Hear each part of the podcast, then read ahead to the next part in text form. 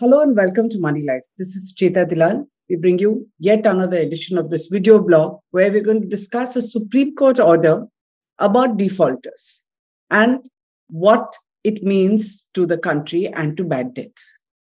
Now, look at the background. When the finance ministry admits in parliament that banks have written off a stunning 10.09 lakh crore in bad debts in just five years from FY 2017 18 to FY 2021. Can you have any sympathy for corporate defaulters? Because this is money that should have gone into betterment of society. Instead, not only have 10.09 lakh crore been written off, but the government from the exchequer has infused 2.76 lakh crore to recapitalize banks money that should have been used for health, education, social upliftment. This is money that belongs to all Indians and who benefits? We call it recapitalization of banks, but this is to fill up that hole caused by bad loans and big, rich industrialists who sometimes dump those bad debts and go and sit in tax havens. Now, on 27th March, a Supreme Court judgment on the face of it said something that seemed to support defaulters. So, a bench headed by Chief Justice Dhananjay Chandrachud said in an order that banks must give borrowers a hearing before classifying the loan as a fraud. This is in line with the principles of natural justice. It evoked mis- mixed reactions. Bankers, senior bankers, are very upset because they think that this is only going to delay things, and hinder the effort to recover bad loans. And that effort, mind you, has been going on for decades, and the bad loans are just increasing like this funny graph that just goes up, up, and up. So, the question that we're going to discuss today is Is this a fair order? Is it a first step to making banks more accountable for their action? Because they're saying a defaulter, maybe he's a defaulter, but give him a hearing this when i say he i mean even a corporate because they may have something to say which has to be recorded. And when you declare the account of fraud and you go and file a case before the bankruptcy court for recovery you need to have given a reasoned order before you do that. All of you who've been struggling with KYC know that banks don't bother to approach customers. Their attitude is exactly the same with borrowers. No notice and sudden action. Now, in this, they are supported by the master directions on fraud issued by the RBI in 2016. 2016 is a time when the government got really active about recovery of bad loans, right? So the bankruptcy law was promulgated and RBI issued these master directions on fraud, which led to hundreds of corporate, corporate borrowers who are defaulted on their loans being classified as fraud accounts. In most cases, bankruptcy proceedings are filed, and part of the process is also that you go and file a complaint with the Central Bureau of Investigation, which is the CBI. Now, some borrowers went to court, different courts across the country, to say that they were given no notice or hearing before banks initiated such precipitate action. They said unilateral action of this sort not only violated the principles of natural justice, but it had serious civil and reputational consequences for the borrowers. For instance, first of all, CBI action, you know how it is. There are raids, there are arrests. Litigation led to things being decided by various high courts. Some supported the banks and said, well, fraud is established, so it doesn't matter that you didn't get a notice. This is in line with the master directions. Some others supported the borrowers. One particular case was that of the Telangana High Court, which said principles of natural justice should be read into RBI's master directions, even if it was not explicit. Now, RBI, State Bank of India, rushed to court. So did some of those who had cases against them. All these were clubbed together in this 27th March judgment. The cases before the Supreme Court included one power transmission and distribution company in the Telangana High Court case, where the court supported the stand that principles of natural justice should be followed. Another was a rice and edible oil company, where the lower court said, doesn't matter. There was a forensic audit, there was fraud, and doesn't matter the natural justice part. Action can be taken. Third was a Hyderabad hotel where the borrower knew about the special order, it cooperated with it. But one fine day, when an FIR was served to him, he realized that his account had been classified as a fraud and action had been initiated. No notice, even when he is cooperating. Again, the forensic audit came up with adverse findings. So the court said, sorry, doesn't matter about natural justice. The Supreme Court noticed that master directions of the RBI do not require any notice to be given to the borrowing company, to its promoters, or to even inform them about the final decision by the banks. The Supreme Court also agreed with borrowers that there are serious consequences to this action when no principles of natural justice are followed, no notice is given, it agreed that there is reputational damage, there is stigma when a CBI complaint is filed. And second, that the company as well as its promoters, and this is a serious one, are immediately debarred from accessing any institutional finance, bank credit, credit markets for five years. This impacts the fundamental rights of individuals concerned, especially when it is done without giving them a hearing. This was the SC's view. So its order mentions that when the hearings were going on, RBI sided with banks. It argued that their actions were not arbitrary. This is what was intended by the master directions. So don't read anything into it. We do not feel the need for notice. And all this was done because we want early detection and timely reporting of fraud. Case after case, if you watch my video blogs in the past, you will know that it takes years and years. Banks are in actually in no hurry to declare anyone a fraud or even worry about what is being done with the money.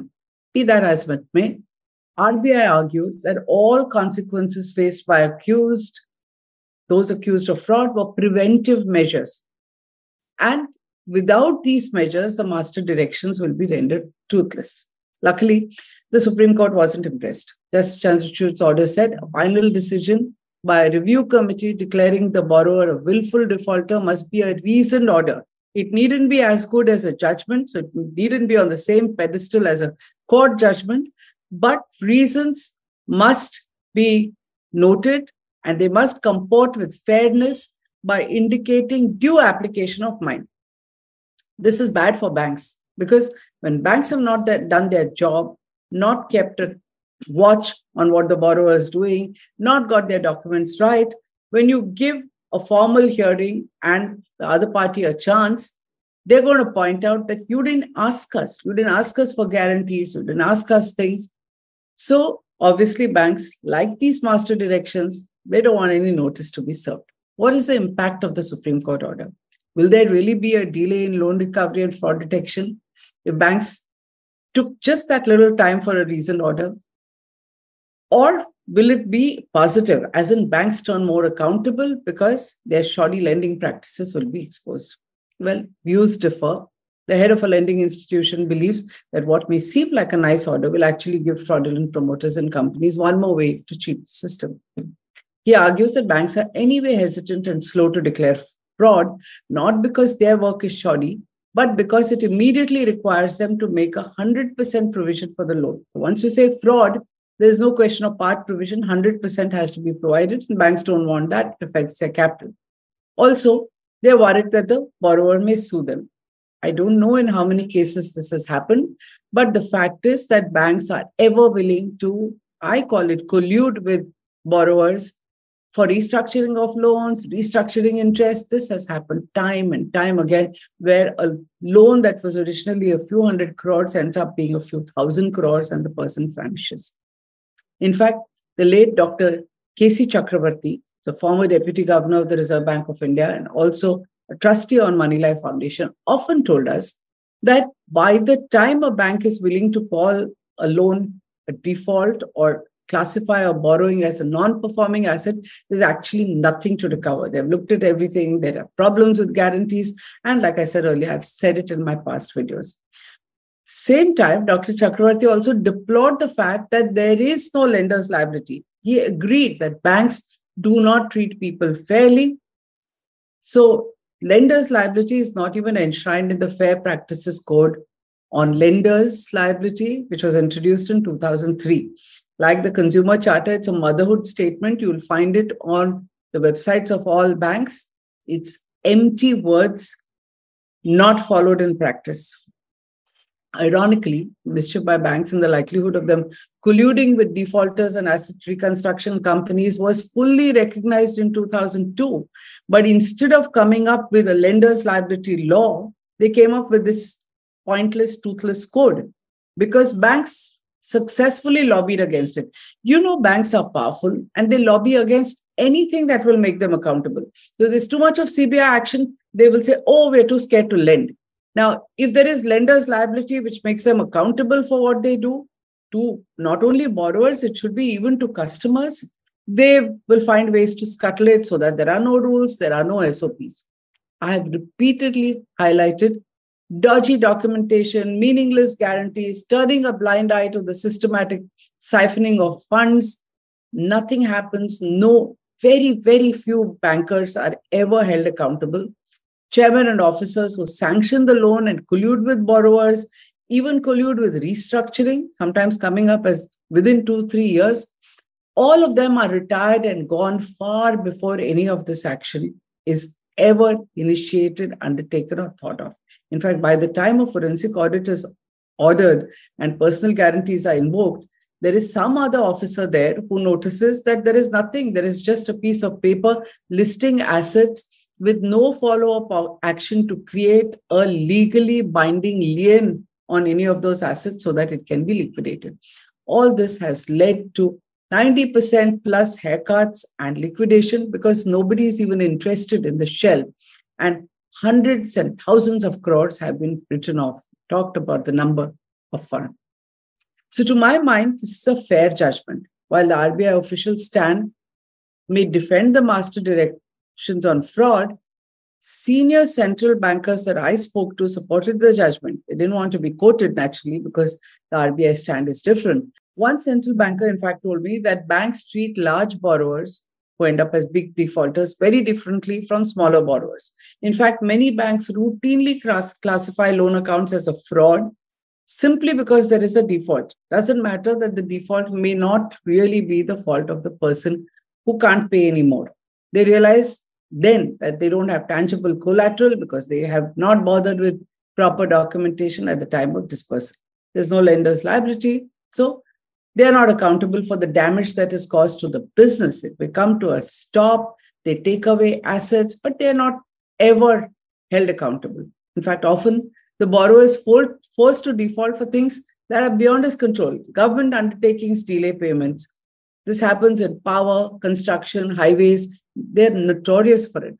Defaults can also be triggered by government decisions sudden hmm. change in duties, in taxes, import, custom, whatever, raw material costs, the project itself becomes unviable. And it's no fault of the person setting it up. He loses hmm. more money. Central and state governments also have reneged on payment obligations. Not only that, they further tie up the contracting companies in legal disputes. So you can't do anything, you're stuck, and you don't have the money to pay because you haven't been paid for the work you've done. Holding them accountable is prolonged and expensive litigation, which is under nobody's control in India. Many such cases, when the borrowers are not at fault, banks quite happily call them willful defaulters because they want their record straight. Allowing a borrower to be heard allows all this to come on record and to place facts. The central banker that I quoted about, says he has come across one case where the documentation was so shoddy that a 100 crore loan was sanctioned to a innerwear company make, manufacturing uh, banyans in West Bengal without even verifying the company's address. Forget about personal guarantees and other documents. That basic address was wrong. Another banker who has worked with a repeatedly bailed out bank and has been active in exposing bank lending practices says bankers sleep for years, allow the loot without doing anything, most often in collusion, and then mm-hmm. wake up to initiate action. In his own case, he says his former employer filed a CBI report naming him as the official responsible for a bad loan. And he had, in fact, left the bank five months before the loan was even sanctioned. Kept writing to the managing director with a copy to the CBI All this was happening 10 years later. The bank just simply ignored him because they were happy to make him a scapegoat. He says he's very fortunate that the CBI at least paid attention, looked at facts, and discharged him. Now, bankers, as we know, are no saints. So RBI stand before the apex court that its master directions are fine and RBI and banks don't need to follow the principles of natural justice are quite amazing and a matter of concern. You don't even need to send a notice or give a hearing. There is a pattern in this attitude of the RBI ignoring complaints against banks and refusing to hold them accountable or impose stiff penalties. We, as consumers and customers, face this all the time, isn't it? Whether you're taking a motorcycle loan, a home loan, or it's just your credit cards or updation of KYC, banks have the power to initiate draconian action. Here we're talking about a borrower being called a fraudster. In our case, it's our money which is with the bank, kept in trust, and they just stop access to it. You can't issue checks. The government wants us to move into banking and checks, don't keep cash. What happens if your account is just frozen one day? Your hard earned money. And what if you're not in town and you can't use that ATM anymore? RBI and its banking ombudsman invariably allow banks to fudge facts, make false claims, say the customer is always at fault, and in no case that we remember have they compensated the person who suffered for their hardship or given them costs. In fact, when have you heard? Yes, there are a few cases in major scams where bankers have gone to jail, but otherwise, in case after case that I have read on internal documents, it is that they have not found any collusion. How wonderful, isn't it? Unfortunately, as disaggregated customers, we find it impossible to go to the Supreme Court like borrowers did and get a fair order. So, all said and done, so fair order Yes, they may be defaulters. Yes, they haven't paid, but everybody requires a hearing and a reasoned order. If you agree with this, do share this video. And let us all find a way to get together so that we are not disaggregated sufferers. Thank you so much.